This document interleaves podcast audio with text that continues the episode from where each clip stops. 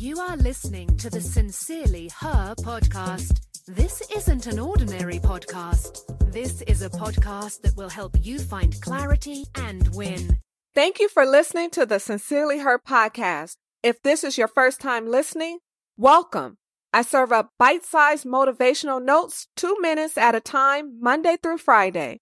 Subscribe to the podcast and get ready to find clarity, get done, and win. Here's a little story for you.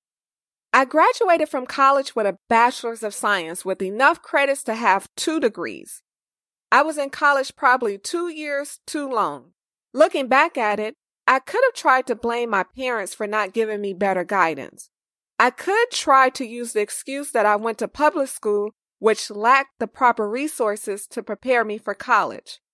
I could try to blame all the college professors and counselors I met along my journey for not doing a better job to help me figure it out.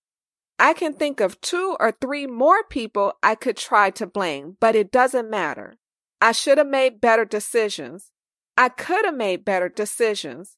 I would have made better decisions if I knew better, but I didn't, and it's my fault.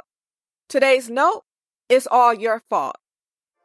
It's easy to blame everyone else for your circumstances, but blaming other people for your circumstances won't make it better. In fact, as long as you continue to blame others, you'll stay stuck. You'll stay a shoulda, coulda, woulda. And no one likes a shoulda, coulda, woulda person. And secretly, it's hard to truly love yourself and embrace what's ahead when you're stuck blaming other people in past situations.